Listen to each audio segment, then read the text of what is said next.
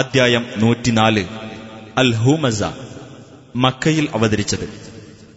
ഹുമസ എന്നാൽ കുത്തുവാക്ക് പറയുന്നവൻ എന്നാണർത്ഥം കുത്തുവാക്ക് പറയുന്നവർക്കും പരദൂഷണക്കാർക്കും താക്കീത് നൽകുന്നതുകൊണ്ട് ഈ അദ്ധ്യായത്തിന് ഇപ്രകാരം പേർ നൽകപ്പെട്ടു بسم الله الرحمن الرحيم ويل لكل همزة يمزة കുത്തുവാക്ക് പറയുന്നവനും അവഹേളിക്കുന്നവനുമായ ഏതൊരാൾക്കും നാശം الذي جمع مالا وعدده അതായത് ധനം ശേഖരിക്കുകയും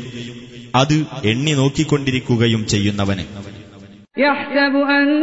ماله أخلده അവന്റെ ധനം അവന് ശാശ്വത ജീവിതം നൽകിയിരിക്കുന്നു എന്ന് അവൻ വിചാരിക്കുന്നു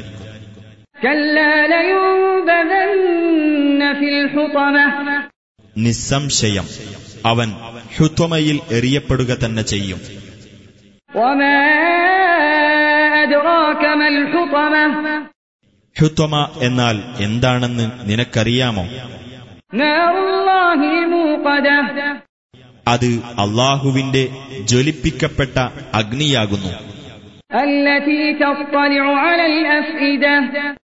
ഹൃദയങ്ങളിലേക്ക് കത്തിപ്പടരുന്നതായ إنها عليهم مؤصدة തീർച്ചയായും അത് അവരുടെ മേൽ അടച്ചു മൂടപ്പെടുന്നതായിരിക്കും في عمد ممددة